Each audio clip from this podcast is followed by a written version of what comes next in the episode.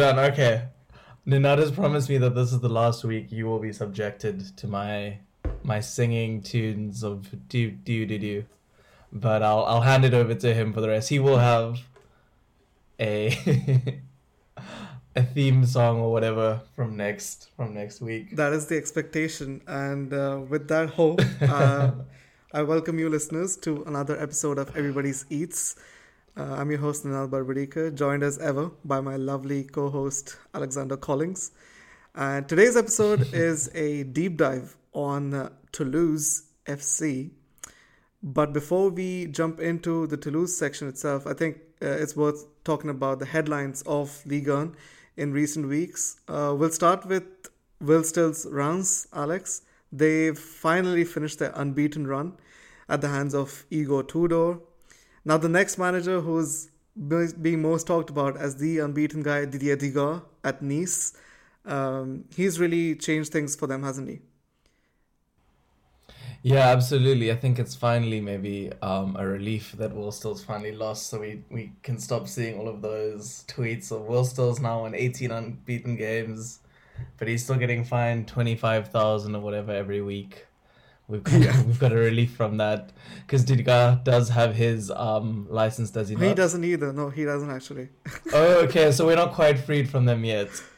That's sad. but no, he's doing a good job there. Um, we spoke about him a couple weeks back pretty much continuing in the same form as he has done. No great um, revolution tactically, I would say. Maybe from what Favre was doing, but basically going back to back to what Galtier was doing beforehand. Um, yeah, but I think one thing that I would say is that he's given a lot of power or freedom to the players, and you are seeing guys like Khéphren Thuram really growing into the player that I think everyone who does watch Ligue 1 has known he could be and can be for a while now. Um, but also Jean-Clair Todibo, who's had, you know, kind of a journeyman career right at the beginning of his career, but now he's still young, what, around about 22 years old. Really coming into his own now at um, 23 years old, coming into his own, having probably the best season of his career uh, at Nice at the moment, and it's it's really good to see. Yeah, definitely. I think especially with Thuram, he's really benefited from like basically being free, freed to do his own thing in midfield and really, uh, you know, sort of exploit his attacking strengths in the final third. And you see him often carrying the ball with grace and poise, and just uh, having Boudaoui behind him and Aaron Ramsey has really helped that midfield. We'll quickly touch on another manager, Alex, who has also been unbeaten in Liga and that people might not have heard as much of. Uh, Michel Der Zakarian, who's recently come in at Montpellier. Previously managed Brest and guided them to 11th last season. He's had a relatively successful spell so far at Montpellier. Yeah, I mean, he was like, this is the second time back at Montpellier. He spent four years from 2017 to 2021, um, where I think he did pretty well. Like, that was a good spell as well. Um, and now he's come back. What a third manager of the season for them already, but yeah, unbeaten in six games. They've done really well so far. I, we need to tuck into some of their footage and actually see how they're doing. But I mean, Wahi's been a great player for them all season, and he's got what five goals in six games for them now um, and Savanier, Teji. You just put his name there, Savanier, because no, I mean, Sav- see, yeah, Savanier is, is, right? Savanier is our favorite of both of us. So I just think it, it's fair that we mention him and praise him as always. He's had about we, what three goals and one assist in this six uh, six game run. Um, which is yeah, we, we come to expect that from him. He's the central hub of everything. Yeah, I think there with Teji, it's never him dropping form. He's just always the guy carrying the side to someone. So he's just carrying them a little bit less at the moment. Um, but yeah, it's good to see them doing well. I like Montpellier as a side. They bring something different. Uh, Zakarian is always a tough coach, I think, especially for Lyon in recent years. So maybe I don't like them that much, but especially for the bigger sides, he's put up tough tests um, against them. So yeah, it's good to have him back and doing well in the league. Definitely. Another player who is back to form, uh, Lois Openda for Lens, uh, has scored five goals in his past two games, leading to back to back victories for Franck Haise' side for the first time, I believe, since before the World Cup, which is quite, uh, quite a staggering thing if you think about how well they've done uh, in the first half of the season, and now sort of coming back from that inconsistency a little bit since the World Cup restart. Openda has had 14 goals this season, non penalty goals from 12.5 non penalty XG, and two assists on top of that as well. As Alex, I think we really see that Lens as a team perform better when he's on the pitch, don't we? Yeah, I really didn't get why he got dropped. I understand when they had the January signings coming in and Thomasson and Fulgini, then they moved Sotoca up to centre forward, but I didn't get the reasoning why, especially for trying that for so long. Not that they necessarily did particularly badly during that run, although it did kind of coincide with a little bit of a stumble, but more so just because Openda's been insane the whole season. Like you speak about 14 goals, right, and the two assists, but it's also 0.85 NPG plus assists per 90 in the league this season. Um, and they were doing really well with him up front. I didn't get dropping him um, but yeah, he's just been an insane player, one of the best players in the league. Um, you know, quietly one of the best players in the league this season. Uh, do you have any idea why he got dropped for Sotoca? I'm still not really figured it out. It, they really did lack that little bit of edge and a little bit of sharpness, particularly inside and around the box. He, he seems to he seems to really work with that accelerated play into the end and making things happen. So yeah, well, what do you think? I, why I mean, so depending, so judging by what Franck Haise has said, he's not really perfectly justified it. He has said that you know when you play with Sotoca, you don't play the same way as you do with someone like like Openda, of course. Uh, I think in the most recent game against Montpellier, which was a one-one draw, he mentioned that Sotoca had a good game even if he didn't score. I just think it's a, it's a case of like you said, you know, betting in those new signings, betting in Fulgini and Thomasson, and just trying different combinations in attack. And although they've had mixed uh, sort of mixed bag of results, the goals haven't necessarily flowed in the same way as they do when Openda's in the side and when they are in full strength. Because I think Openda's influence really extends beyond the goals even. He is a great presser of the ball and he really sort of spearheads that attack and that Lens press from the front. And you see a lot of his goals, they don't tend to come from big chances, like, you know, clear cut chances in, in front of the goal. He can really finish from tight angles and just really challenge defenders in a multitude of ways. And that's why I think he's he's clearly the better striker. And I mean, saying that before this before this run of two games, uh, two game run of back to back goals, he hadn't found the back of the net in 11 games. So I think there were some mm-hmm. questions to be asked of his form, but I think he's answered those uh, pretty effectively in recent games. Yeah, I think that's fair. I think that's probably why he did get dropped in the end. I kind of forgot he had that little bit of a dry spell, but but yeah, I think it's good to see him doing well again. I think he's had a great season, um, and and yeah, Okay, well, moving on to another side that haven't done so well of late, Alex Lorient. I know you're really particularly keen to talk about uh, Regis Le Bris and what's what's happened there since the January windows, where they lost. Let's not forget they lost Dango Ouattara and Terem Moffi. So, tell us your takes, Alex. What's what do you think's gone wrong with Lorient?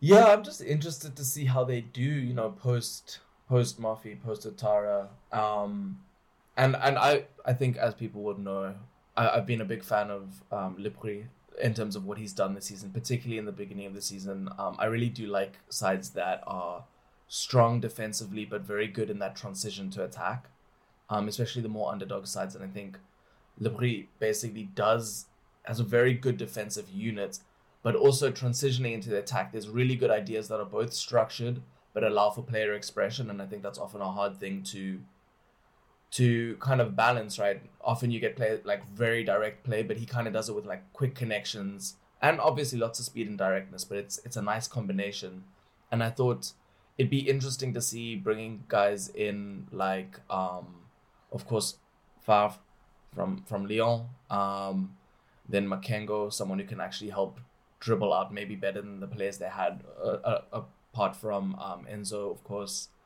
Um, and then who did they have replacing thingy again? I've forgotten his name. Um, Dieng. Yeah. Sorry, my apologies. Yeah, having Dieng um, as the guy to kind of finish that stuff off in that like lightning fast. I thought that there was really good business done. Um, don't forget Ayman Kari. We've not seen it all, so maybe he's been forgotten himself. But but yeah, I thought they were really interesting players to kind of help him build and see what he can do next. But in a way, I think there is the sense that almost you're also seeing in the Premier League with Newcastle, they did really well in the beginning of the season. They caught some teams by surprise with their sort of defensive approach, right? Um, and that the counter attacking approach. But when you don't have enough ideas in settled possession, once teams start to sit off against you a little bit, it does become harder to to break them down, and then also bigger teams in the second game of this, you know, the second fixture of the season, after being caught a bit cold in the first game, they've, you know, their analysts and stuff have figured out ways to kind of nullify you, and I think that is somewhat true for maybe Le Bris struggles, Lorient struggles in general. Um, but having said that, I was looking through some of the some of the just the stats um, from the games I haven't really caught, and they have been having really impressive possession numbers compared to what they did have. So maybe that change is coming, and the results just aren't quite coming with it yet. Um, they also dominated games like um, versus Ajaccio in terms of XG, in terms of possession. So maybe we are seeing some possession ideas coming to the fore, which I think they do have the players for. And I think if you can, if Le Bris can kind of combine that with the defensive and transition game that he has, I think, I think, yeah, it would be a very, very strong team again. Um, obviously, building good attacking philosophies in settled possession is one of the hardest things to do for coaches. We've seen in the modern day, especially these modern coaches. Um, but I think that's the next step. I'll be interested to see um, if you have any thoughts how they've been doing. Maybe it's too soon. Yeah. Yeah, I think uh, that's the thing, though. I, f- I feel like they are sort of still trying to figure out, like you know, say the ideas in possession uh, after dealing with the exits of of Moffi and Ouattara in the in the January window. And when you look at some of the underlying data for the season as a whole, you know, open play XG according to the uh, according to the analyst, 26.22, which is fairly mid-table ish, and they've scored 24 mm-hmm. goals from that figure. They've actually overperformed in terms of their defense, so they've conceded somewhere around 35 xg uh, from open play and conceded 28 goals from it, so seven lesser than they should have conceded, which I think is is a is a positive reflection on the strong defensive uh, uh, principles of of Le Bris's team in the first half of the season at least. But I think yeah, we'll we'll see probably a more fully uh, developed side by the end of the season, and maybe that will push on in the uh, in the start of next season. Of course, this is a team we do have penned in for a deep dive, so hopefully by then we'll be able to have a really nice comparison of, you know, before the window and after the window. Absolutely, yeah. And I think lastly, Alex, it's important for us to touch on one key exit that's happened uh, outside of the players, which is uh, Paul Mitchell. He's uh, announced that he's be leaving Monaco, and um, you know he joined Monaco in what 2020, and they've had two third place finishes since then, which is pretty much the same as you would expect from Monaco even before he joined. And that how they'd been doing beforehand as well. Yeah, exactly. And you know, in terms of the players that have come in in in his time, you know, the, some of the notable business we've seen Axel Disasi, Krépin Diatta, Caio Henrique, uh, some good early signings there. Do you think, as a as a whole, has his time been positive for the club? It's interesting. Like he has a very very um, big reputation, right? Actually, when we were doing this back I kind of got him like one window late in my mind, so I thought he might have been the guy that was responsible for that January window just beforehand. They'd brought before he joined, right? They'd brought in Aurélien Tchouameni and Youssouf Fofana, yeah. two big players. Obviously, Fofana still at the club. Tchouameni left for hundred million. Fofana will probably leave for a good sum if he keeps up this trajectory. Um, so I thought that they that he'd maybe been involved in those, but that's also before we even get to the impact that he's had at the club. That is a sign that they were doing good business, right? I mean, they'd also spent big on players like Wissam Ben Yedder, who was 29 at the time, but he's, I think they spent about 40 million euros on him, but he has delivered on that price, I would say, for sure, right? Um, he's had some good signings, like you said, Disasi, I think, has has come through. Um, Caio Henrique, Vanderson, both big um, big talents in the fullback areas. I think Breel Embolo has been a good signing. Uh, Mo Kamara none that I would say really move the needle or especially for French league clubs, even even the big ones like like Monaco, you do buy players with this idea that a Premier League club or a Madrid or a Barca will will jump in or Bayern will jump in and and spend a lot of money on them. I don't see any of those players really going for that. Maybe Van der can. He's still young, 21, doing really well. Um, but at the same time, he's also had some misses. Mm. Boadu, like, I'm hesitant to say like it was obviously a bad move. I don't think it was obviously a bad move, but it is kind of a big profile move that did fail a bit. Um, then the ones that I understand a little bit less. Minamino felt like it could have been a small move, hasn't really worked out. But Malang on loan just feels like um, especially for Monaco and stuff. I didn't get that move. I don't particularly rate Malang Sarr. It has to be said. Um, so maybe that's why I'm down on it. Maybe you know Paul Mitchell sees something that I don't. But but yeah, the the none of their signings really. I don't feel that like that click with any of them. That I think Monaco is a weird club in general with their recruitment. They they're very like you know shotgun scatter shot see what see what sticks right and that they have been for too many years i've been very critical of it. I don't like clubs that act in that way even if it does kind of work at times. But they do tend to get big players out of that and i don't see from this current crop a huge like deal coming through. I mean that there's some smart ones on cheap deals again like Ismail Jakobs i think. Jakobs is a big one. Like I, I like him as a player. He's obviously not their first choice but he came for 6.5 so he's also found good value.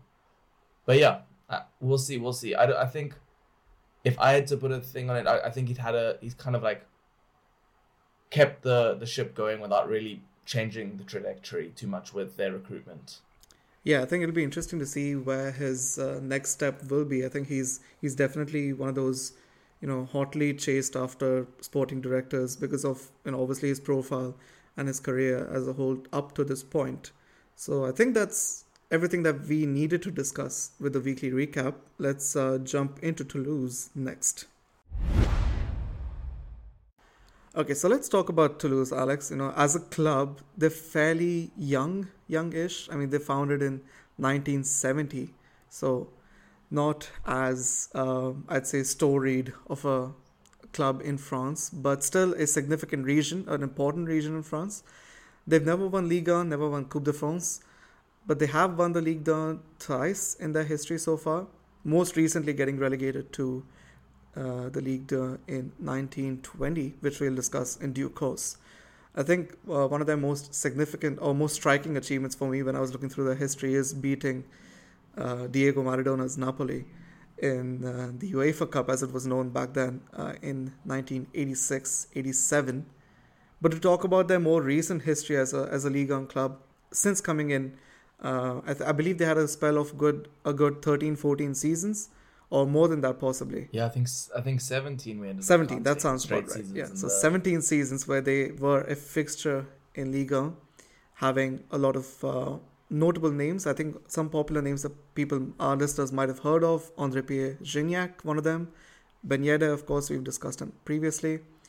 Uh, another one more recently, you know, that the stats nerds really liked was Ibrahim Sangare. Uh, so shout out uh, Alex Stewart. Yeah, of course, Alex Stewart, uh, friend of the pod. Uh, Ibrahim Sangare was another one of those people. Uh, Man United fans will know Fabien Barthez. So they have. I, I don't. I don't think you can say that they have a lot of history um, in terms of in comparison with other league 1 clubs, but they do have their own sort of they do have their own place in league 1, uh, Ligue 1 sort of hierarchy, don't they? Yeah, I mean, I think even that's a bit like underplaying them. I think they're quite a big club in maybe the recent history of of Ligue 1 French football, right? It was quite a it was quite a significant thing when they got relegated, especially they had spent 17 consecutive seasons in the top and they have produced a lot of players whether from their academy or bought young. I mean, we also can speak about Capoue, Moussa Sissoko, Aurier, um, a lot of big players. I think they have a strong tradition, and as you spoke about, from a very significant region in France, with a with a strong culture and an idea of how they how they want their club to be run. So I think, yeah, they are quite a big club, and and especially I mean maybe no wait. So I think yeah, I would say they're quite a big club within yeah French football. Definitely, and I think uh, in terms of that decline, it's it's had it's sort of been the culmination um, of sort of slow decline over a few years, which resulted, of course, in their in their relegation in the 1920 season, which was cut short by COVID. But in that season, they only won three games, which I think is a is a really sort of shocking return for for some for a group of fans and for a community that really takes pride in the way they want their football club to be, you know, playing and the way they want their um, the, the way they want their city to be represented. So I think that was a really low point. But after that, after that relegation, they were really reformed thanks to Redbird Capital, who stepped in uh, in that summer, acquiring an 85% stake in the club, and of course, appointing Damien Comolli, who a very, very popular name, I think, in the world of sporting directors. He's worked previously at Arsenal, Spurs, also Liverpool, so quite well known in Premier League circles. And within within Ligue 1, I think he had his first big director of football was at Saint Etienne, right? For one season. That he did, yeah. Them, yeah. Yeah, where they'd just been promoted and then he got them sixth place, and that was that was the season before he went to Spurs, mm. having left England in the first place as a scout of Arsenal. yeah, I think uh, Alex, I'll ask you this: what, what do you think of you know how the early influence of of Redbird and Damien Comolli really helped uh, sort of re reinvigorate the club in some ways and sort of reform and bring the community and the fans all, all together. How do you think all of that changed when they came in? I have to give credit to the Training Ground Guru uh, podcast for an interview that they did with Damien Comolli, um, and I'd highly recommend going to listen to that. I think he Damien Comolli speaks really well about his career in general and about what he's doing in Toulouse.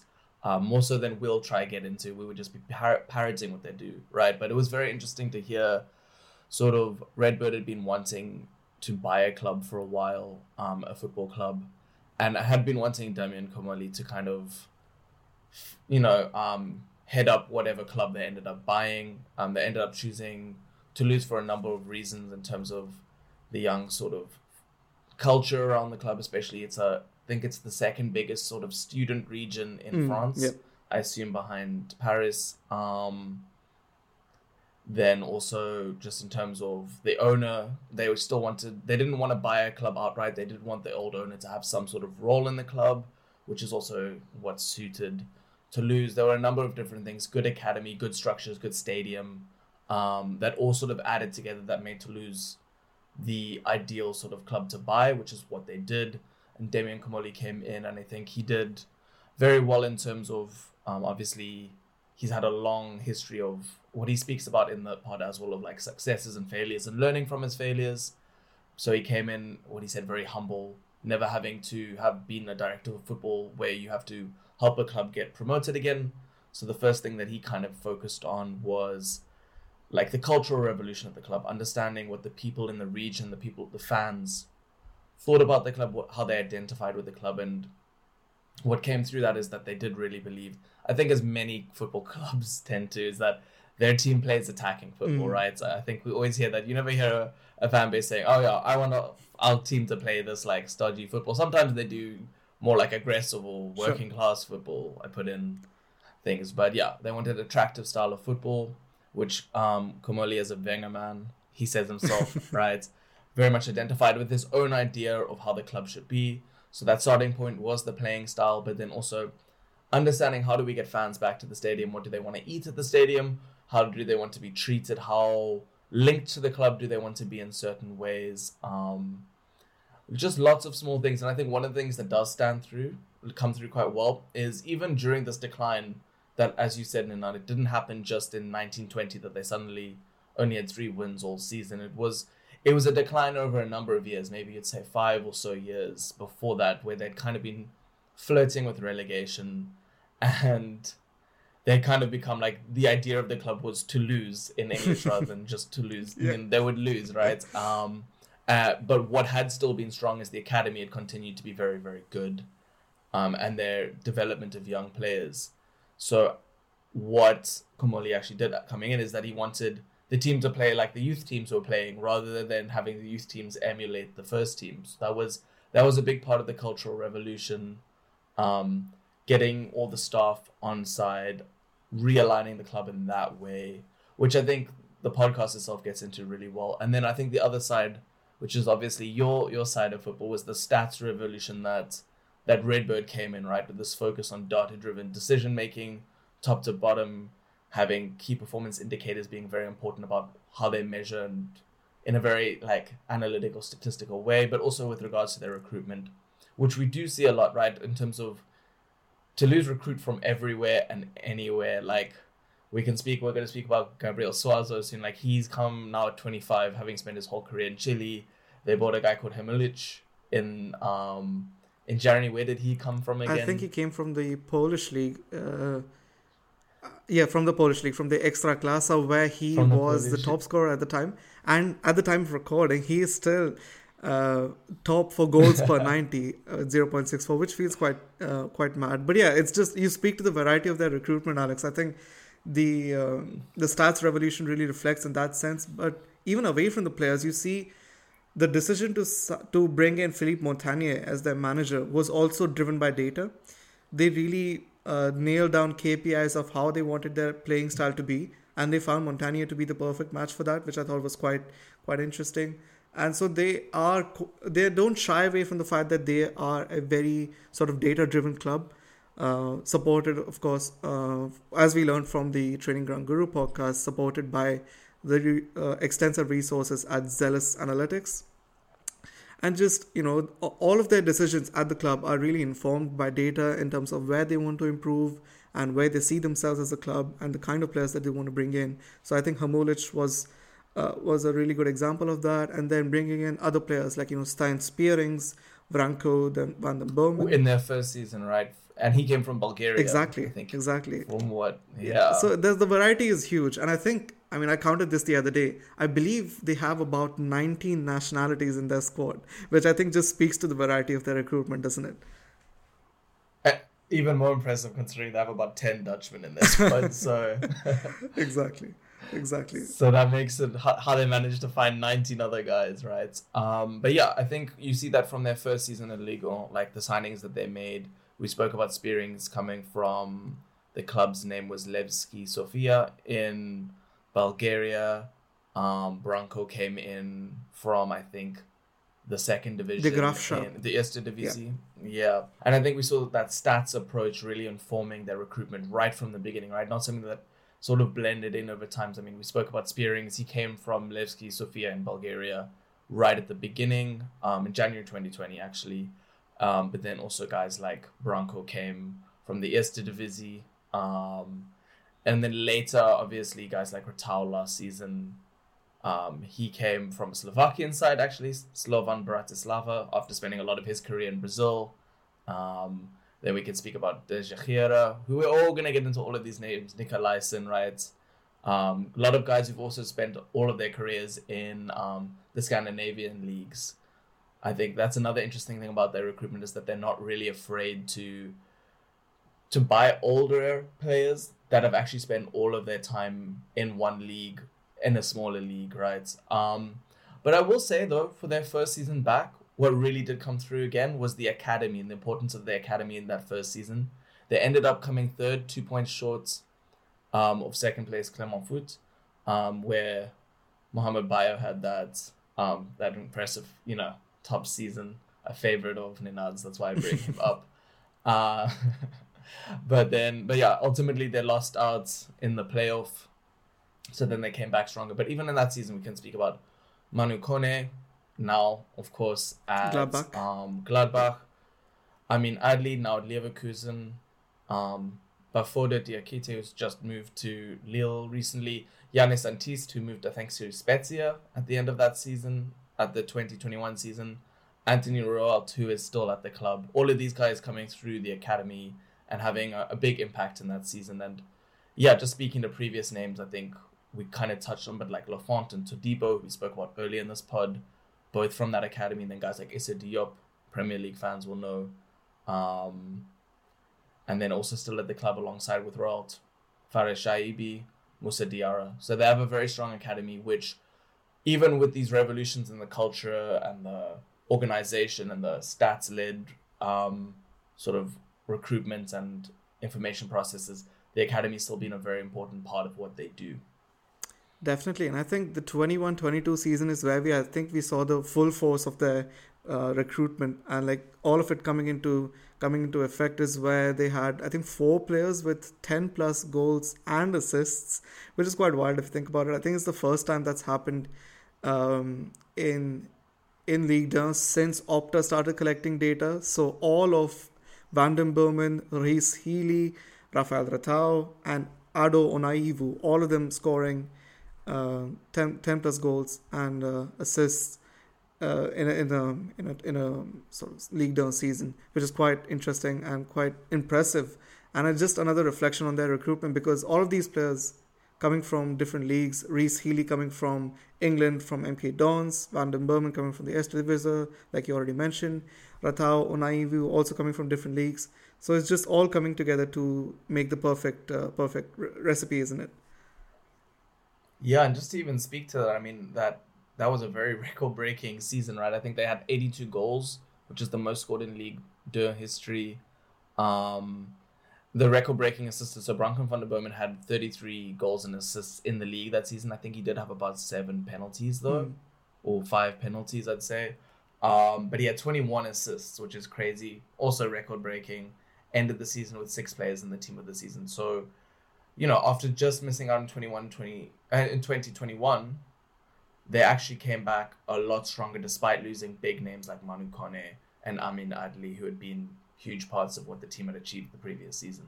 Definitely. And I think one now that we've talked about what their past was like, Alex, let's talk about what they're looking like now that they're now that they're in Liga. And let's just go through their starting eleven and what they look like. So let's talk about what a Philippe Montanier 11 generally looks like. Listeners, I hope that you can visualize the team with us as we go through it position by position. But on paper, they generally look 4 2 3 1 or a 4 3 3 in terms of their shape, depending on how you want to look at it. We'll start with the goalkeeper, 30 year old Frenchman Maxime Dupé, who joined them after their relegation at the end of the 1920 season after you know years of being second choice at uh, at FC Nantes, which is where incidentally Alban Lafont uh, joined. Currently, yes. yeah, exactly. so Maxime Dupé has since taken over from Lafont's duties as Toulouse's number one. So he's their goalkeeper, comfortable with the ball at his feet, nicely plays nice little short passes with uh, with the centre backs. But before touching on the centre backs, we'll talk about the full backs. Uh, normally, the first choice being Gabriel Suazo on the left and Mikkel Desler on the right. Suazo is this 25 uh, year old Chilean. Like Alex mentioned, he's someone who's spent his all of his career in the Chilean top flight at Colo Colo, uh, replacing Issiaga Sylla, who went, went to Montpellier, the Guinean international, 29 year old. So Suazo's sort of the more recent addition, I'd say, to this uh, starting 11. On the other side, you have Mikkel Desler, who joined at the beginning of uh, of last season. He's 28 years old. He spent the most of his career in Scandinavia, like most of uh, Toulouse's recruitment uh, in recent seasons. So he's been a big part of that Scandinavian push into the team. So he's he's I'd say a big part of how their attack has upgraded over the past couple of seasons, offering a lot more going forward. Which you see less so less so from him uh, in this season because he's the more reserved player of the two, often receiving passes rather than the one forcing those passes. But he's you know competent in his own right. Talking about the centre backs, you have a pairing of Rasmus Nicolaisen and Anthony Rouault.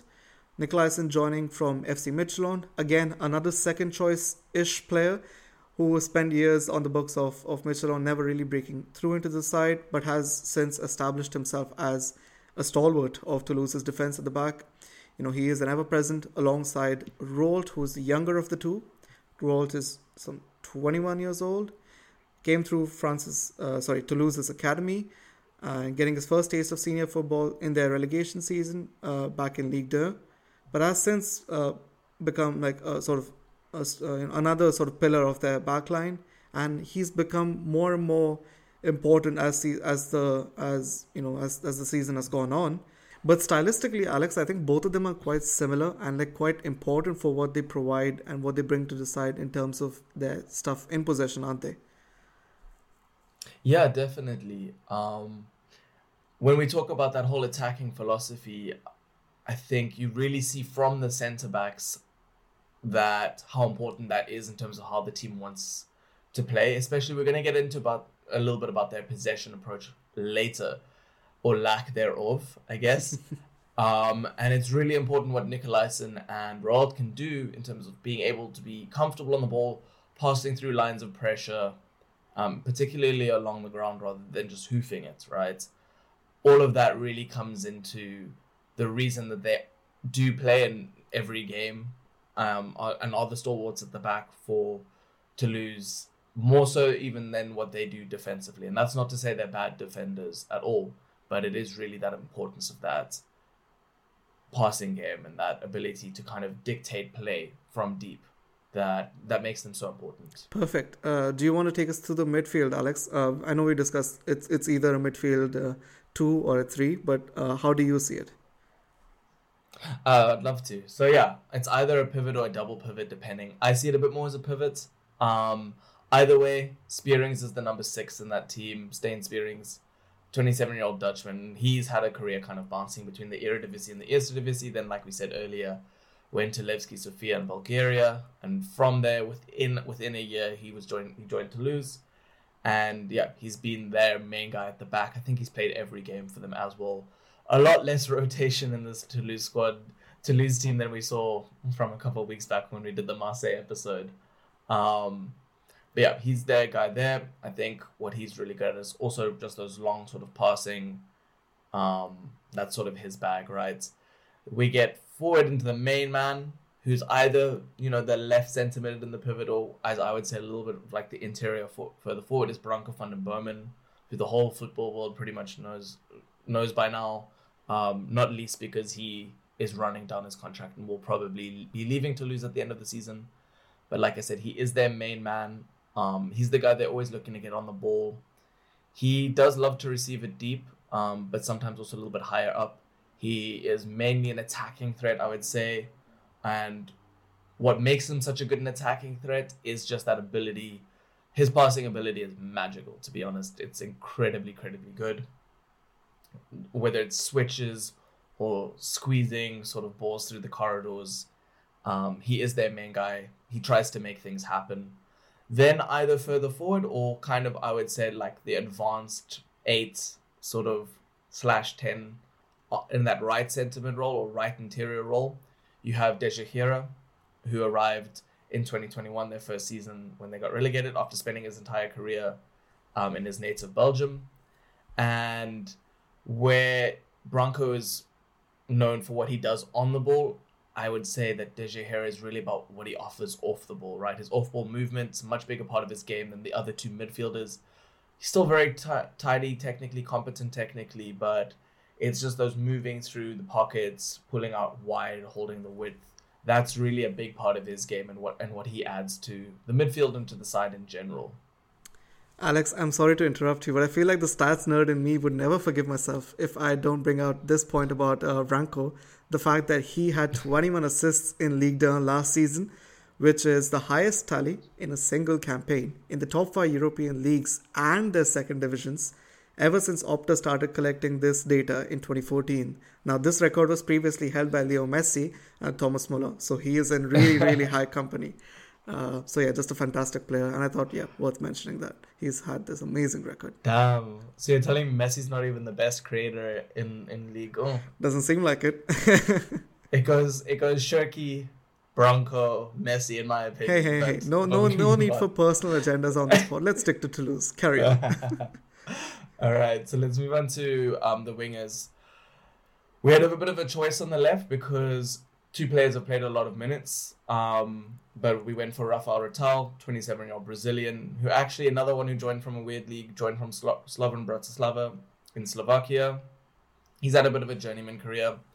Less prolific this season, but it was very important his output last season. But even now, still offers crazy work rate, still offering just less than a goal or an assist a game or per 90. Um, he's quite an invaluable profile for the side. I think he really adds to that intensity that you want them to play with, and especially versus the bigger sides, he he adds he adds a lot um, from a defensive and and attacking uh, perspective. On the other side, maybe their marquee signing for, of the season, right, um, is Zakaria Aboukhlal, super talented winger, who really for one reason or another never managed to make his name in the Netherlands, where he came from, either PSV or AZ Alkmaar. Always never, you know, never cracked 900 league minutes in a season, which is 10 league 90s.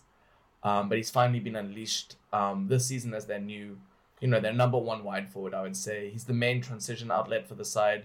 He's very good at being able to manufacture shots.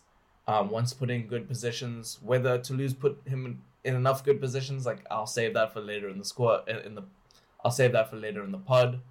But yeah, we were speaking about that choice on the left. The other guy is uh, Fares Chaibi, 20 year old Algerian. Um, he's also appeared all over the place. But yeah, he was the other guy we could have chosen for the left, and we'll speak about him a bit later. And then lastly, up front is their bagsman, just your classic bagsman type of player, is Thijs Dallinga. Um, he has a knack for getting on, on the end of chances. And he joined this season after a crazy campaign with Excelsior in the Eerste Divisie last year 32 goals and 8 assists in the league.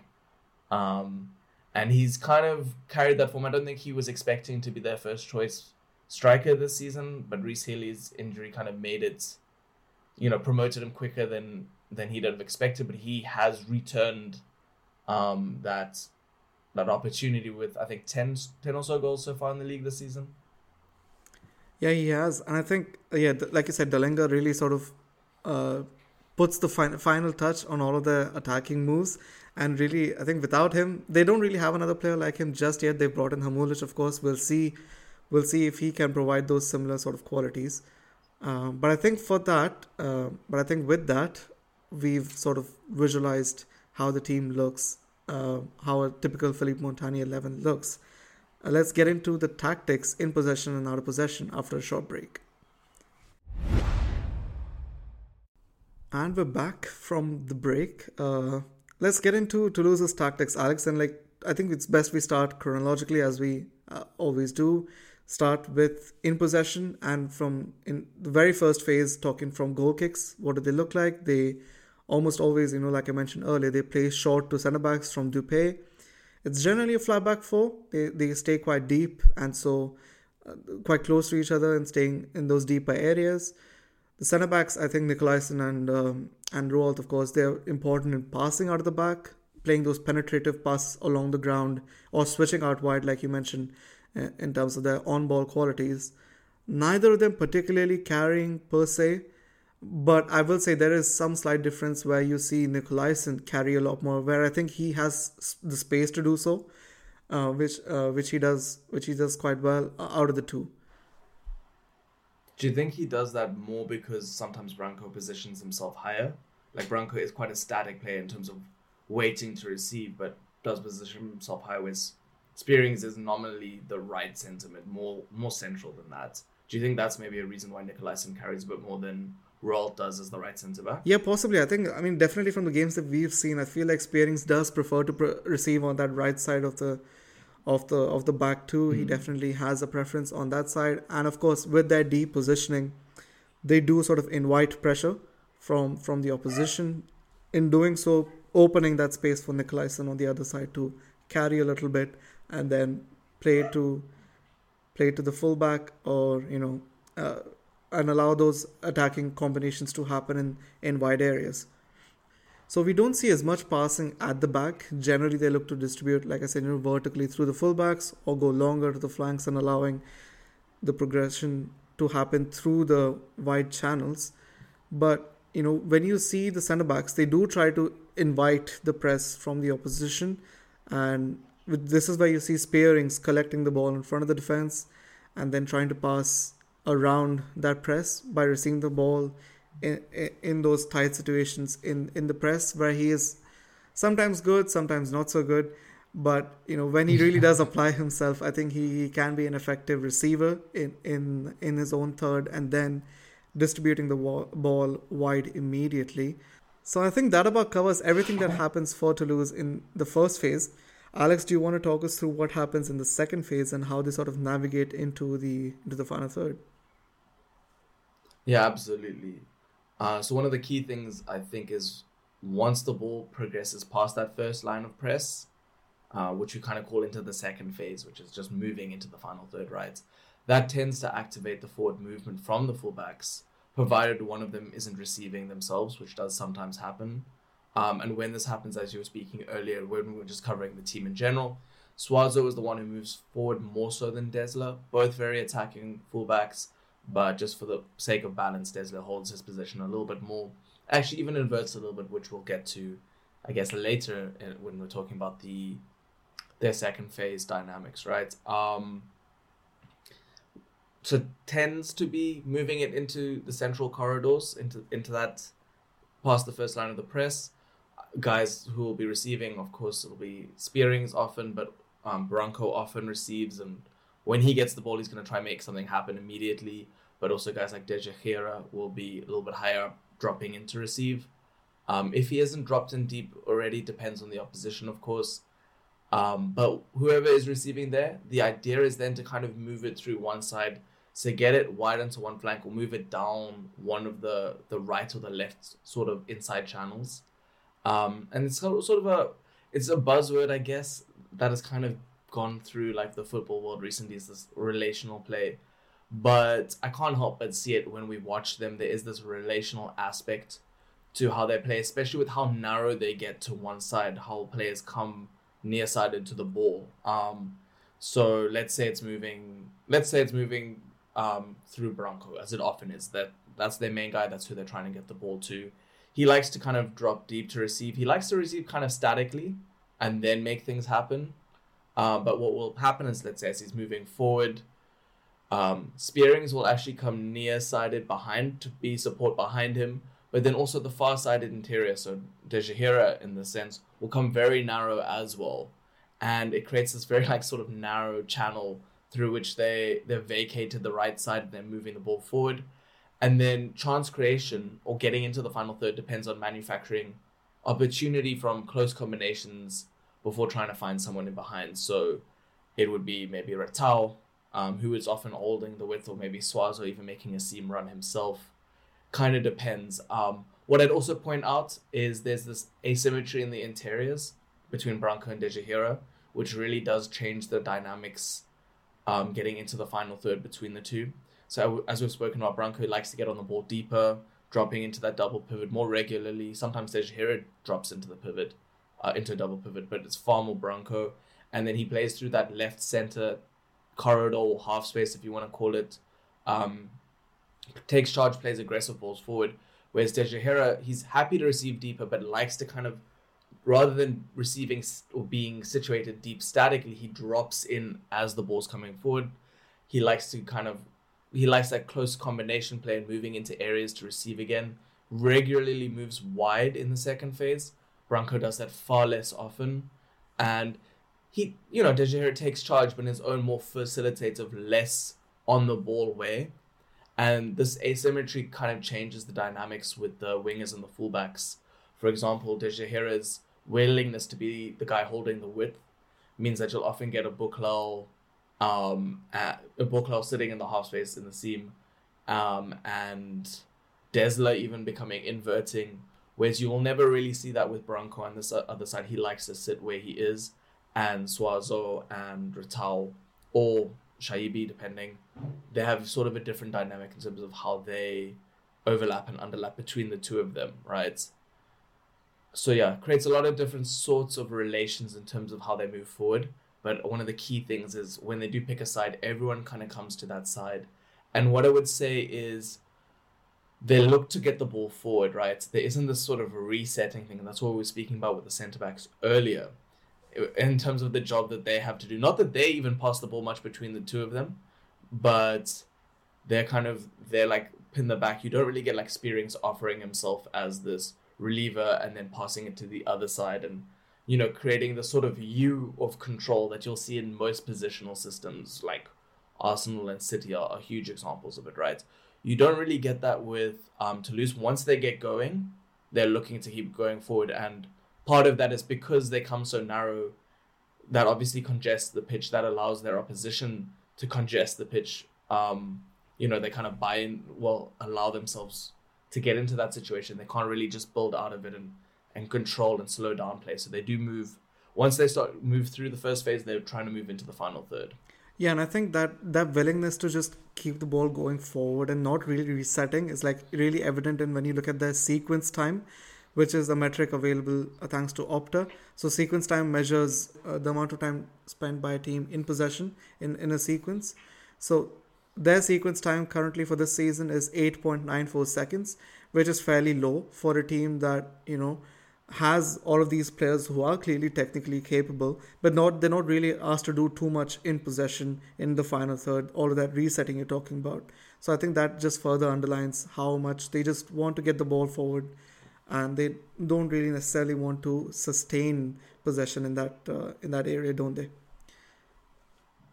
No, absolutely. I think the one thing that they do try to do when they, you know, obviously move from one side to the other is just switches.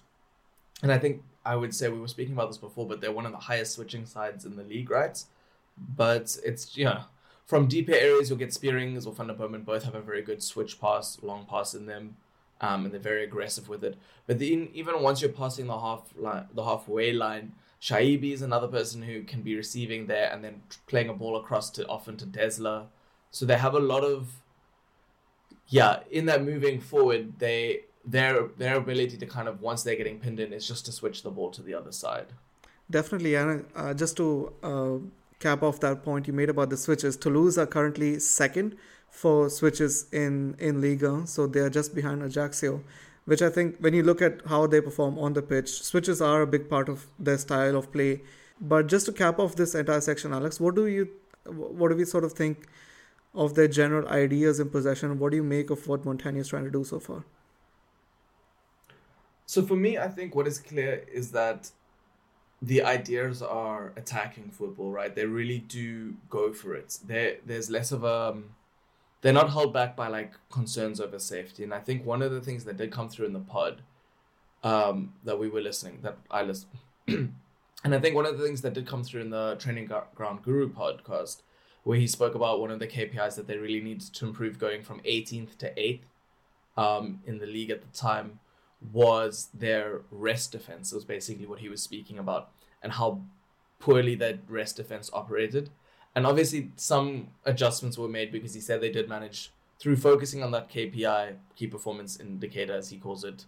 He uses a lot of like Harvard business language talk, right? Um, but he I, he identified that. I think I can totally see why that was such an issue for them, and it still kind of is because they go so narrow. Once they lose the ball, they are very vulnerable, and you can move the ball quite easily through them. There's not this sort of positional security um, defensively, but it become it comes from the fact that they don't have this sort of positional system that allows them when they're in possession to sometimes slow things down. And for me, at least in terms of how I see this team developing, I think that is something as admirable as that attacking sort of style is.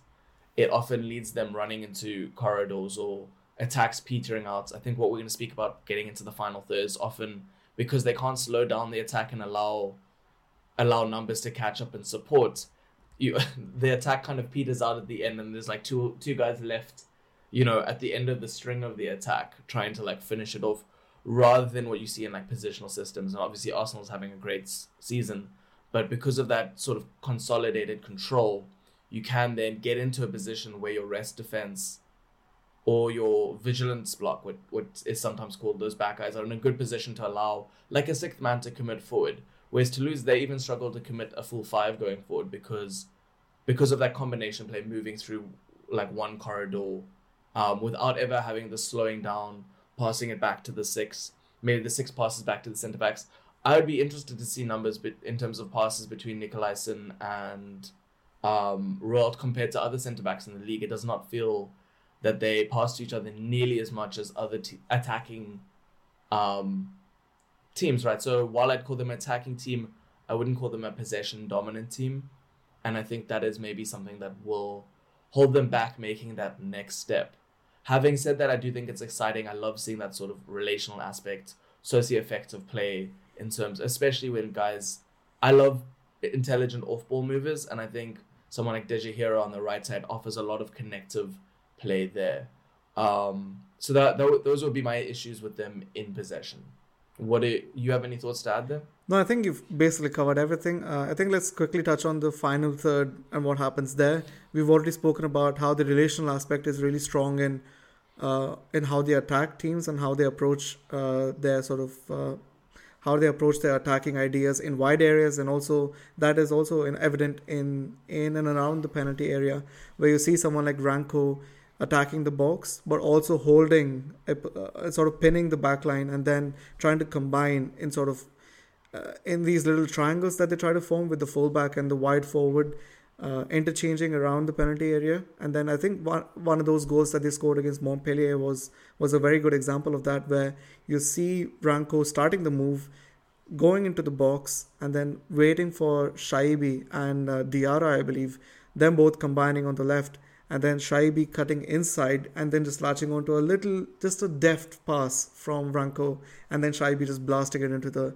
right top corner. Oh, that one! Oh, what a goal! It was, it was a beautiful finish. But yeah, I think those that that that relation aspect again is is quite evident, and we've already spoken about you know their attack. I think it suffers a little bit because of that lack of resetting that uh, that doesn't happen. Or just control. Just control, exactly. Yeah. There's no real sort of a sustainable approach or at least it's not been evident to us that they really want to sustain possession in the final third. Once they get the ball there, they just want to either cross it to to Dallinga or to get a shot away. Uh, in some ways, similar to Reims, but I feel like Reims do a better job of uh, timing those attacks and being able to finish mm. finish off things uh, in a more efficient way. And that comes yeah. that comes from Reims' spacing, I would say. Yeah. The spacing in terms of their attack means that they're able to defend immediately. There's less need for the sort of relational combinations. They're just looking for quick progression to certain players, right? Um, the one person I do want to speak about in the final third is obviously Dallinga. I think, in one sense, he has really good intuitive movement, a reaction, and understanding of how things are gonna happen, right? So he gets onto the end of a lot of, a lot of sort of goals and a lot of shots. Um, where it's just really good instinct. But the other aspect is that he doesn't, to me, offer too much besides his goal scoring, but besides getting on the end of things. And I wonder how much, even within this relational system, right, like how much is that limiting what they can do because he doesn't then offer a reference point that they can pass to him and he can change it to the opposite side, right? He doesn't offer that ability for them to to stop themselves being boxed in on one side, which they kind of willingly do allow themselves to do. But having sort of a player who can break that press would help a lot, and he doesn't offer that. He's just there to get in the box to get the shots off. Definitely, yeah. I think their attack does suffer a little bit because of that, but you also can't really say. I think "suffer" is a big word, but he definitely is is a big part of their what they do well in possession uh, in the final third, but also what they don't do if that makes sense. Pros and cons. Pros and cons, Pros and exactly, cons. exactly. So a little bit of both. Let's quickly move on to the out of possession uh, side of things, Alex.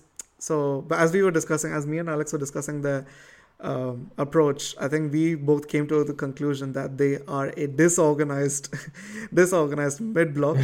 uh, so their general shape is is what we would call a disorganized mid block because I feel like they want to be aggressive, but I feel like the aggression is very focused in terms of going down the flanks. That is where they like to funnel the ball the most, and you don't see a lot of aggression happening in central areas with Spierings and Van der den You see a lot of a lot of activity happening in wide areas. At least that was evident from the games we watched, uh, you know, against Angers and against Montpellier, and against Marseille. That sort of approach changed a little bit because of uh, Marseille's own threat.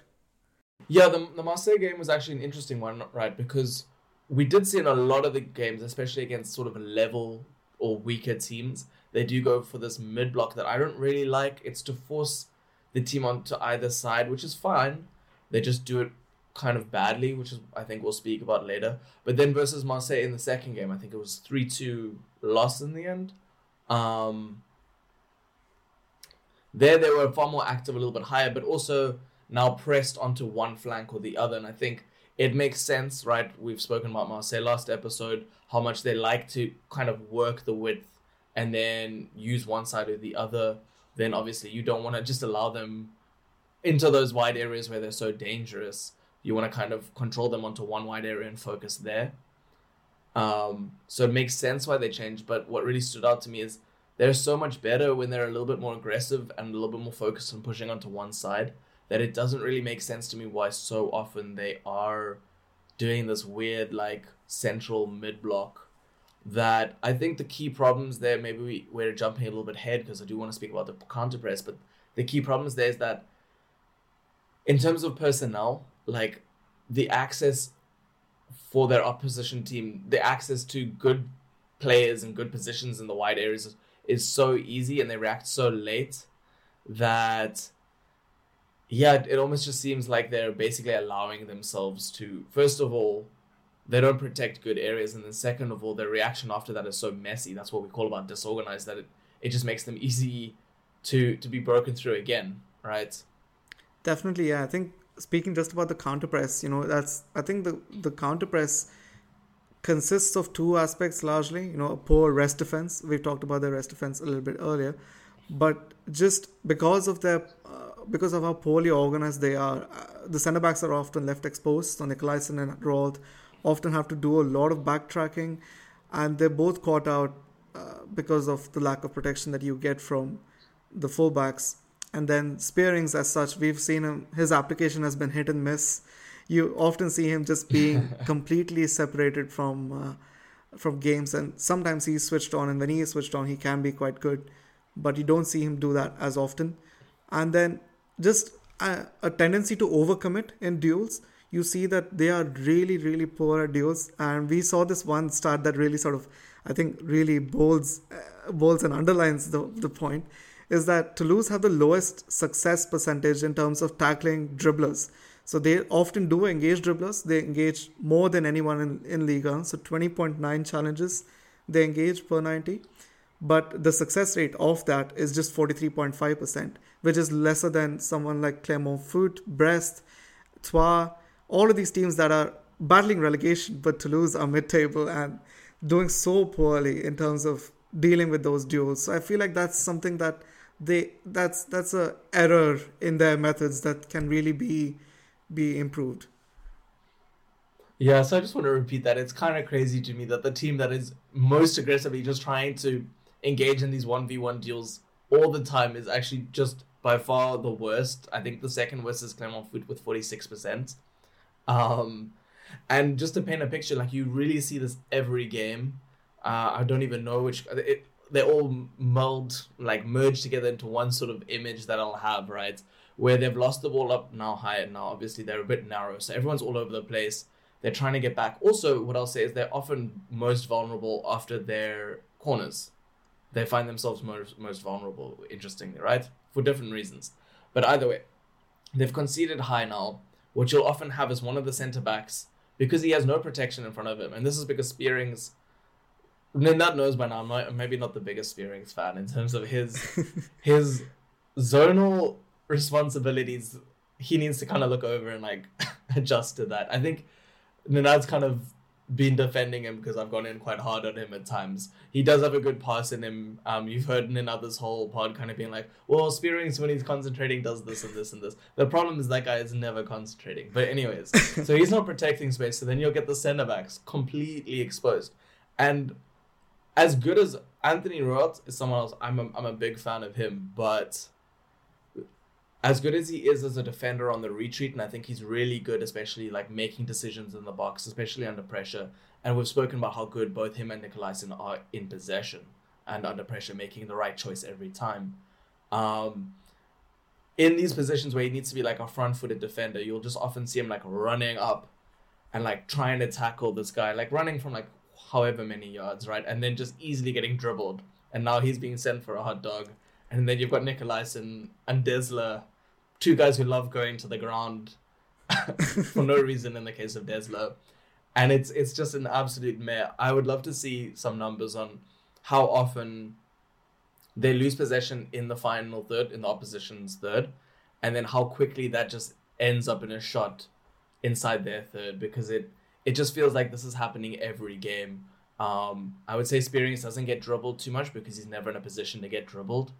Um, but as for the other sort of players in those positions, I don't know. I think Branco isn't particularly good in those positions. Dejaegere is maybe the best out of those, but also not that great. And then Nicolaisen and, and Rouault aren't great front-footed defenders or centre backs, right?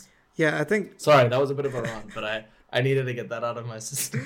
no, completely understandable. Um, just to just to I think figure out a, a stat or another start to sort of um, underline what you just spoke about there, Alex. I, I was just looking at uh, shot creating actions conceded by teams, and when you look at successful take-ons that have led to a shot, Toulouse are at the top of that. So Toulouse have conceded 49 take-ons that have directly led to a shot against them, which is by far the most in the league. Uh, Clermont 48, so just behind them. But again, another another little stat that just underlines that they're just not there in terms of their one v one duels, and their defense suffers as a whole because of that. Um, but what I will say though, what I will say is this: that I watched their most uh, recent game against Lille, and it did seem like they are on the mend a little bit, at least in terms of their counter press, because I feel like they position themselves quite aggressively, and, and doing so, allowing them to sort of take advantage of any miscalculations from the opposition. Uh, which which is what happened against against Lille. I think in the first 10 15 minutes they were able to get in behind two or three times just because of capitalizing on a loose touch or a loose pass from from the center backs and really just shutting off any central access because of how highly positioned they were, just forcing the ball wide and then asking their fullbacks to take care of uh, the the dangerous attackers that that Lille have, which they did quite well to be fair. Um, and so yeah, I think in that sense they are improving, but as a whole, right now we can say that that that counter press and that that aspect of their play out of possession is still not there just yet. Yeah, again, it's interesting. I think I said it earlier, but it's interesting. I think they're a lot better against the better, even better possessional teams in terms of deciding how to press them than they are against the weaker teams. And obviously, there are different sort of approaches. Maybe it's because they don't want to uh, be too aggressive because they know the weaker teams will go long, which is, to be fair, the weaker teams tend not to go long against them because they sit off. But it's just interesting that they look a lot more organized against teams like Lille and teams like Marseille well, the recent game against Marseille than they do against your, as we were speaking, Montpellier or Angers, right? Um, besides that, uh, what else is there to touch on? I think they can have a pretty weird mid block shape at times. It feels like we're going in on Toulouse. We really do admire a lot about this team, but but we're here now, so we may as well go for it, right? Um, I think what they have a sort of a 4-1-2-1-2 or 4-4-2 diamond shape um, sort of out of possession, which I, I guess you would just rather call a, a front three press, but with the middle person sitting on the six, right? I think that's maybe a better way of, of explaining it. Um, and then the wingers in that sort of pressing structure, and often you see it from Newcastle, the wingers are like the horns of the press, pressuring from out to in. And then they'd usually have the center forward sitting on the six then, um, with the two centre backs kind of being pincered in and then causing the pressure through that. Now that's fine and all, but I find it really interesting the personnel that they use. And again, this is a problem that I think we do see with Toulouse is like their personnel usage for out of possession purposes. Whereas the front two will be Dallinga and um, Dejaegere, rather than, for example, if we had to go for Newcastle who do it, um, or even Liverpool would be their wingers, right?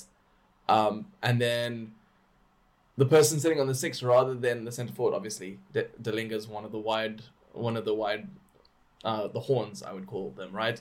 He's sitting on the six. So what that means is that that second line then consists of the two wingers and Spearing, so we've already spoken about zonally isn't fantastically awake and that also just makes them really weak and it makes it really easy to access wide things the wide the, the, the players that are doing like the job that I think actually guys like Ratao and Aboukhlal would be great at pincing and then having sitting, sitting on the six it makes a lot more sense to me. Just having that sort of orientation makes them really easy to break through as well.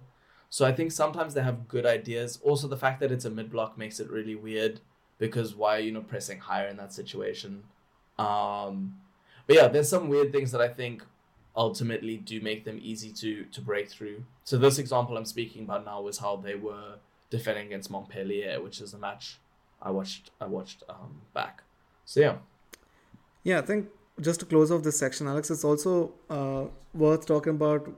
I mean, I think we've already sort of touched on these points, but the things that they could develop on or improve for next season. I think the first one, obviously, being improving the focus and the concentration in 1v1 duels, being a lot more measured in their approach.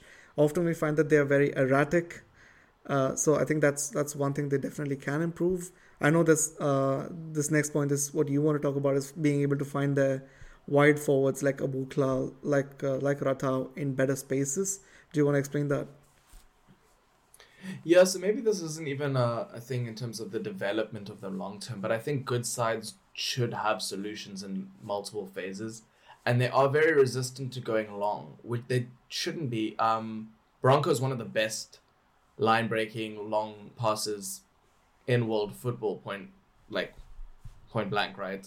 Um, and in Aboukhlal, I actually think they have an incredibly good transition player and we did actually see it in a, in in one match where you know Branco did see from deep in a transition moment, just played the ball over. a Aboukhlal took it on his chest, lovely one touch, and then finished. Yeah, that was the. I think that was the first goal. The second touch. That was the first goal against uh, Montpellier. Was that?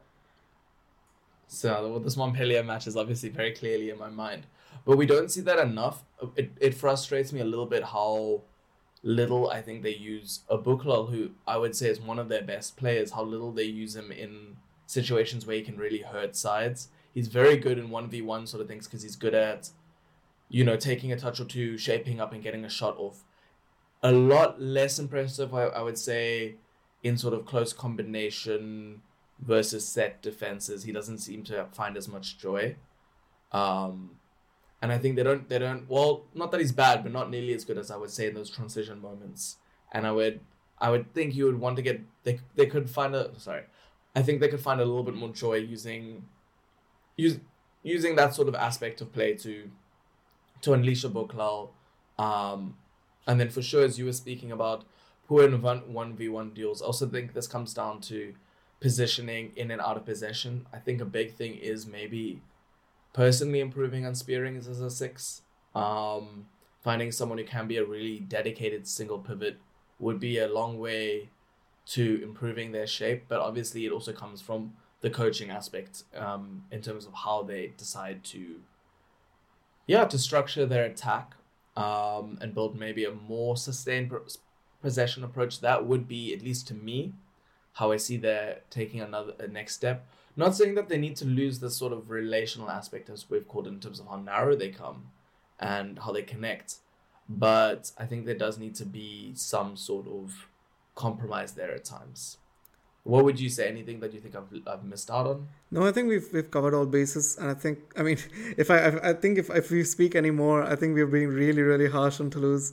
Uh, like you said, uh, we're just we're just really punishing them for for everything. But I think it's just I think the the criticism that we've seen is just because of how much we uh, we see their potential to be because of the quality of players that they have, and clearly this is a squad that is at least in terms of the squad level and the quality of players that they have, it is a step above the average Ligue 1 side, which is a again a credit to the recruitment that that has happened at the club. So.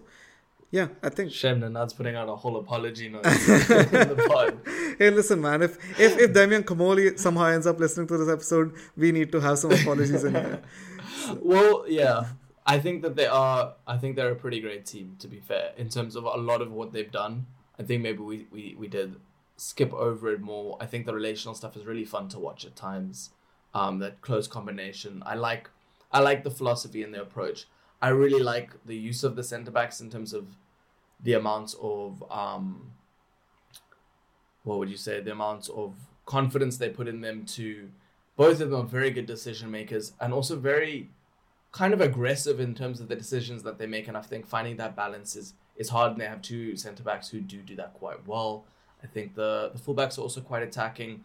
Maybe if you have a little bit of an improvement in the quality of those, you can you see a lot more coming through. But yeah, they have good they have a good team. Definitely, and I think with that we've generally covered everything that you need to know about Toulouse in possession and out of possession. let's take a short break, Alex, and like after this break, we'll go into the more fun part of the podcast, which is to finish off with the most important five players for the squad and also your wonder kid to watch. So stay tuned for that. All right, we're back. Uh, I have to be honest, listeners. Alex and I have spent a lot more time going through their uh, starting eleven and their tactics more than what we imagined we would when we started planning out this episode. So we'll try to keep this section um, a little bit more concise. Going through the most important five players, I'll start with my picks, and I think you will also be in agreement with both Alex and I that their most important player is uh, is Branco van den Boomen supremely gifted in possession and by far the, the most important player of everything they do. And everything that happens for them, everything good that happens for them in, in possession in the final third goes through him. And just to underline uh, his importance to the team and underline his quality, another start from, from our friends at Opta is that this season, Branco van den has made 71 defensive line breaking passes in Ligue 1 no other player in the top five leagues has managed more. Messi has 71, Branco has 71. So I'll let you judge who is the better player out of the two. Uh, but for my second uh, second pick after him is Anthony Rouault, uh, the uh, French centre back. Third behind him is uh, Brecht Dejaegere. Fourth is Fares Chaibi. And fifth, somewhat controversially, is Mikkel Desler. Uh, Alex, okay. who's who's your uh, top five, and who who have you included?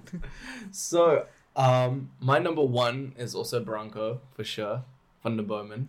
Uh, my second is actually Brecht Dejaegere. My third is Anthony Rouault. Now, I struggle with these last two, and I kind of feel like they're cop outs. But I went for fourth. I went for Aboukhlal which I think I might have to do a little bit of justifying, even though I think he's one of the best. We've both had discussions about. Yeah, we, we will speak about that. And then de I kind of reluctantly put in fifth because the end of the day, buckets is the main part of the game. You know what I mean? So, so that was my five. Um, I'm happy that you put Rod so so high because you know how much I love him. You actually put him higher than me again, like you put Matusiwa higher than I did last time. um, why did you decide him that high? So I just think like you know he's he's really um, he's a decisive presence at the back. I feel like he imposes himself a lot more than Nicolaisen does, and in that sense, I think he is a lot more important than uh, than Nicolaisen. Of course, he's young and he can be erratic at times with his approach, but yeah, I feel like he has less. Um, I, I don't want to say brain dead. Maybe brain dead is a bit far, but he has less brain dead moments than uh, than Nicolaisen does and yeah, in possession, again, another player who can spring those passes, really switch the ball to either flank really comfortably from, from that right side, and generally, generally deals with pressure relatively well, knows when to um, escape pressure and let the ball go to those wide areas, and times his passes really well. So yeah, I think that's that's why I have him sort of higher than Teixeira, which feels maybe a little bit harsh on him because like you know we've we've talked about his um, off ball strengths really bringing a lot to Toulouse's attack and him being really important uh, out of possession for them. Uh, but yeah, that's uh, that's basically why I've, I've gone for for Rouault uh, for all those reasons. Uh, I'm interested. I'm interested to hear why you have Aboukhlal in your in your top five. So my thing with Aboukhlal was hard to to balance it up because in one sense I feel like he's not being perfectly used within the team or at least he's not being optimized. So in some way, like you kind of say, well, then how important is he a, a player if he's not actually being used for the qualities he can bring, right? But at the end of the day, I do think he is their best player in attack, more so than de who I actually have below him, and who you left out entirely. Um, so I think I think he does add that. And he also has those moments of quality where he can break the team down, right? Um, so I have him in for that. Also with this idea that maybe they can build up around him a little bit more going forward. But yeah, that's generally why I will be honest. I think there were a lot of people that I was kind of toying with for like those four and five spots that I ended up going for Aboukhlal and de Linge.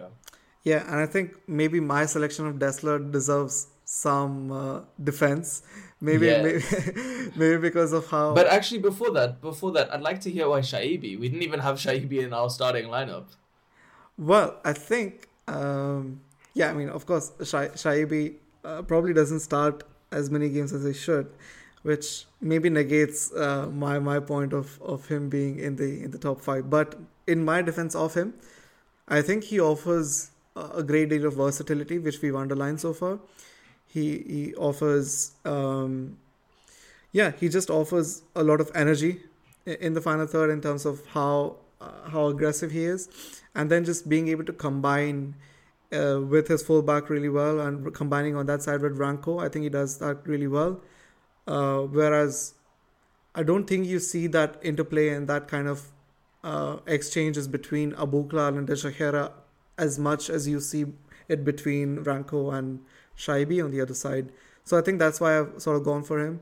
Ratao is a bit more direct than Chaibi, that's for sure. I think Chaibi still young and he's still developing um, that side of his game. I think it ultimately depends on where Montanier sees him going forward in his team, whether he sees him as part of that midfield three, or does he, does he see him as someone who can take that Ratao role on the left and almost uh, be a creator slash dribbly presence on that left and less direct than Ratao, but still just as effective in what he brings in possession. So, yeah, that's why I have him in my my top five. So I have Desler at fifth because of what he sort of brings in possession to the side and how he looks going forward. I think he's really um, interesting in how how he inverts in possession and how he's able to find those spaces. Inverting, overlapping, he's not as good. We've seen that you know he is not necessarily the best at overlapping and really providing a perfect cross. I don't think that's his bag of tricks, really. What he is good at, however, is in inverting into uh, those half spaces when Dejaegere pulls out wide, when Aboukhlal and Dejaegere are on those sides. I think uh, does well to occupy those central areas a lot better and then provide uh, just options, just options for uh, Toulouse, uh, Toulouse to sort of move the ball into that right, uh, right, those right spaces. And just, yeah, I think he's a lot more intelligent when he has the ball in front of him. Not so good tracking back. So I think, yeah, those are sort of the pros and cons of having him. I just have him fifth because of the pros that he provides, which may feel a bit harsh on Dallinga. You have him there fifth, which I can see perfectly why. You know, he is the goal getter for them. Um, but yeah, I think I just I I rate Desler's uh, Desler's strengths in possession uh, a little bit more, and that's why I have him at fifth. I can get that. I can, I can get with that. Yeah, I guess for Dallinga, I had similar th- sorts of thoughts about him in terms of most important player. Like, what I was toying with is obviously he's doing a good job for the team. It was toying with the idea of how much if you put some other player in, and we, we kind of just speak about it. Like, imagine Myron Boadu was actually now playing for Toulouse. Would he be doing a better job potentially? You know, like thinking about even players that maybe aren't even playing for Monaco like how what kind of job would they do be doing in response? But i do think especially that sort of anticipation and stuff that he does offer with their attacks. And it's fair to say that i don't think he always has is super supported in that final third. You know what i mean? With other and I'm, by that i just mean occupation like other players occupying uh, other players occupying defenders. I think he does a really admirable job and, and deserves his flowers um, last player we haven't spoken about. Um, I guess I'll justify um, Dejaegere, why I had him second. And I think ultimately that sort of movement, I think we almost downplayed how good he is technically. He's not phenomenal technically, he's very competent though. Um, but it's that movement really does just facilitate the whole team. I actually think their attacks, when it goes down the left through Branco, it's always happening because Branco's pulling off some crazy good like pass with Dejaegere, I actually think the dynamics work better. I think that's also a reason Desler can come inside and stuff like that. So I think he is very underrated. I also think he is the best defensively of the three in the midfield. Um, not that that is the highest bar, but but he, he adds in that aspect there. Um, I do want to ask though, because you, you've been trying to force in, not even very subtly, force in Branco van den Boomen facts like every five minutes of this pod. So I wanna I wanna know like what you think of him as a player, but more so given that his contract is running down, where do you think he goes next? Um, where do you think he can play? Where do you think suits him? So before talking about where he could go next, I think it's important to mention that Toulouse do want to keep him, and Damien Comolli has speak, has has spoken about the club's efforts to push him or you know to sort of uh, have have talks with him about extending his contract. It's uh, it's not just him, of course. It's also Dejaegere, who's also co- out of a contract in the summer. Maxime Dupé. So they have quite a few players who are running down their deals. But in the event that he doesn't extend with Toulouse and goes elsewhere, I think Serie A could be a very good destination for him. I could very easily see him play for a team like Napoli. We've seen Spalletti's team be so so attractive in possession and what they do. I could see him do well there. I could also see him do well in a team like Inter, for example, being part of that midfield three, uh, replacing someone like Calhanoglu, um, and being that key creative presence, and also being surrounded by a competent defensive structure, and allowing his passing range to fully come into come into effect. Um, yeah, just just making the best of his passing uh, passing ability. And again, he has his goal scoring strengths from set pieces. So th- those are always going to be important wherever he goes. But yeah, I think I think I see Serie as the best sort of uh, next destination for him. Uh, what about you, Alex? Where do you where do you see him sort of going next? Uh, I'm not sure. That's part of why I asked you because I'm I'm interested to see where he goes and like how transferable his skill set is. Because mm. we've spoken a lot about his qualities, um, but I also do think defensively he could be a lot better, but also even receiving deep. Um, sometimes I think he gets himself into trouble. He doesn't have that. There's a reason he really does like to drop away from pressure to receive because I don't think he's that great receiving under pressure, which is an important skill set for m- pretty much any midfielder that wants to play for a top possession based side nowadays. Um, so I think that comes into it. But at the same time, his quality of his passing, as we've spoken about, and ability to break lines is so game changing that he could really play for. It's worth covering over for many, you know, Premier League is kind of becoming this dominant league. I could see him being very, very useful in many teams where he is the main sort of passer. I personally didn't even think about him playing for teams like Napoli and, and Inter. Um, but I think you are you do justify why. Well, maybe I just have small doubts about him that have made me like opt on the safe side of where I see him as a player. Um, so maybe I'm being a bit too too conservative about the level that he can hit because to be honest, he has been he has been fantastic for them. No, definitely. I think those doubts are very well founded. I think just just in terms of how much he sees the ball, uh, that that's definitely one uh, benefit of why his numbers are so strong. But you know, will he see those kind of uh, numbers at say an Arsenal, for example, or Man City, which is an extreme example, of course. But whether he will see those kind of numbers at different teams, we're not really sure. Um, but I think with that, we have sort of covered our five most important players. To close this pod off, Alex, do you want to talk about the wonder kid to watch, Mr. Fares Chaibi, and take us through his profile? yes, I chose Fares Chaibi. One of the things I thought is that I would never choose a Wonder Kid that was in the top five, but I did not expect you to sneak Chaibi into your top five. And obviously, we don't know each other's top fives. Because um, otherwise, maybe Anthony Rouault, only 21 years old himself, could have could have qualified. But no, I chose Chaibi. Um, so just first to describe the player. Obviously, I'm going to bring this up. He was born in Lyon, came through the academy there uh, before signing his first professional contract with Toulouse when he was around 16 or 17 years old. He's recently declared for and has now represented um, Algeria, so he's an Algerian international. Um, only broke through into the first team at Toulouse this season, not even last season in Ligue 2. Um, mainly as a left wing, as we've spoken about. But yeah, he's been he's come on at right wing, attacking mid, centre mid, um, even centre forward on occasion. And he has six non penalty goals and six assists in 29 senior appearances so far which I think is pretty good going considering he spent time across different positions, as well as the type of player that he is, which maybe we get into now. Um, again, I would say he's very much in the OL graduate mold. mold you know what I mean? Um, technically refined player, kind of likes to act as that link between midfield and attack, uh, and operate in the pockets.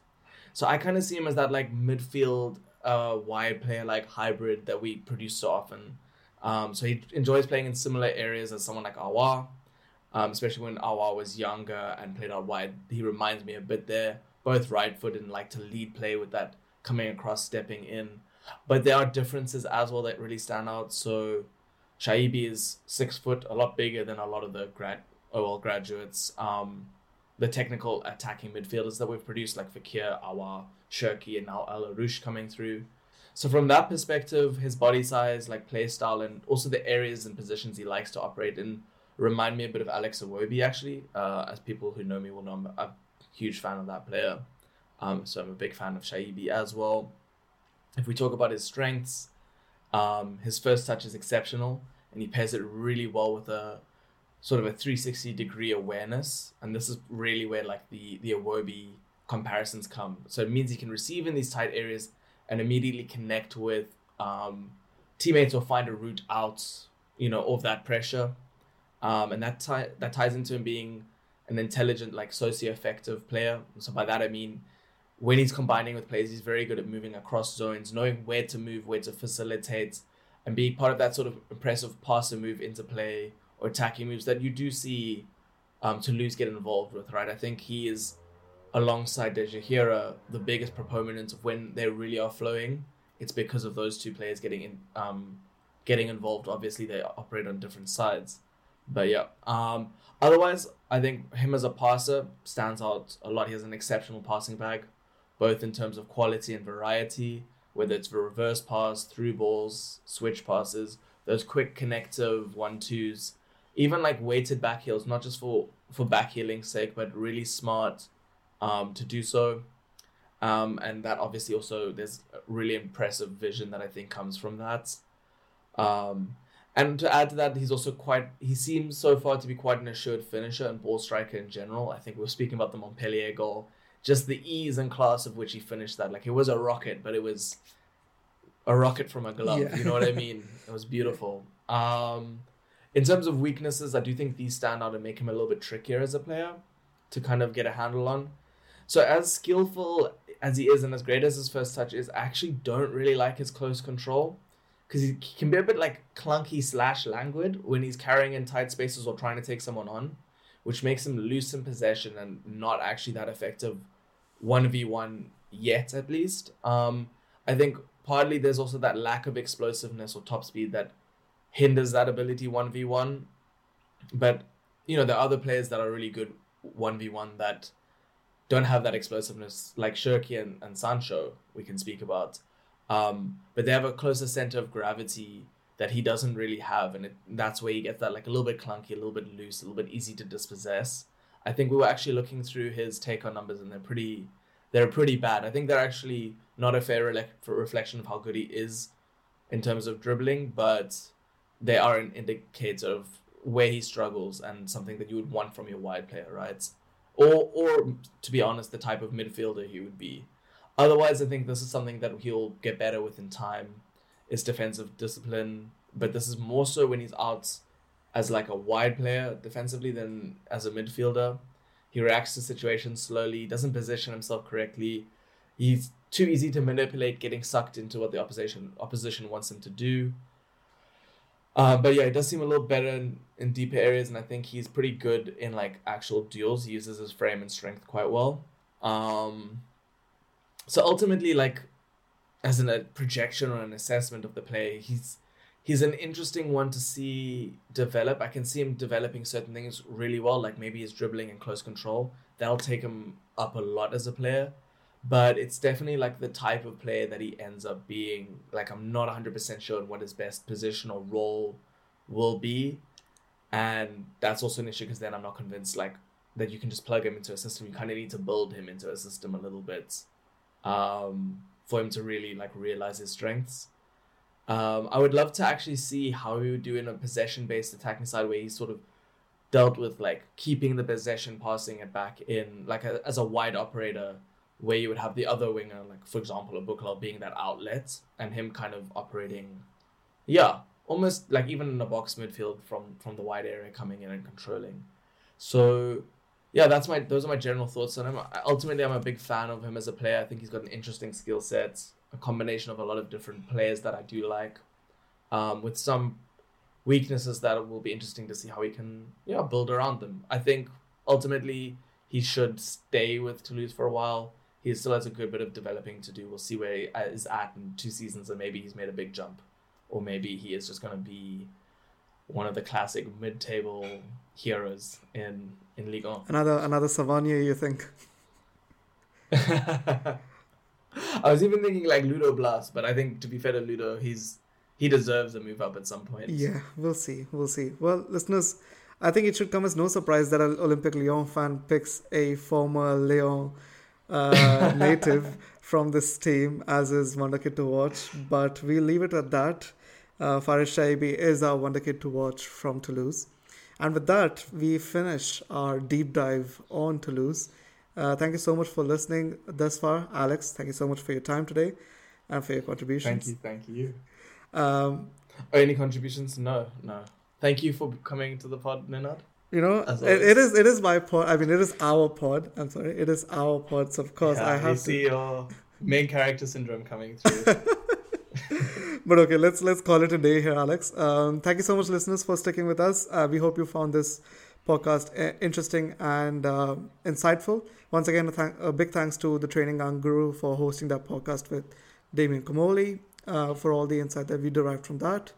And for your next episode, it it will be a deep dive, hopefully on Leo. So stick around for that. We'll see you in the next one.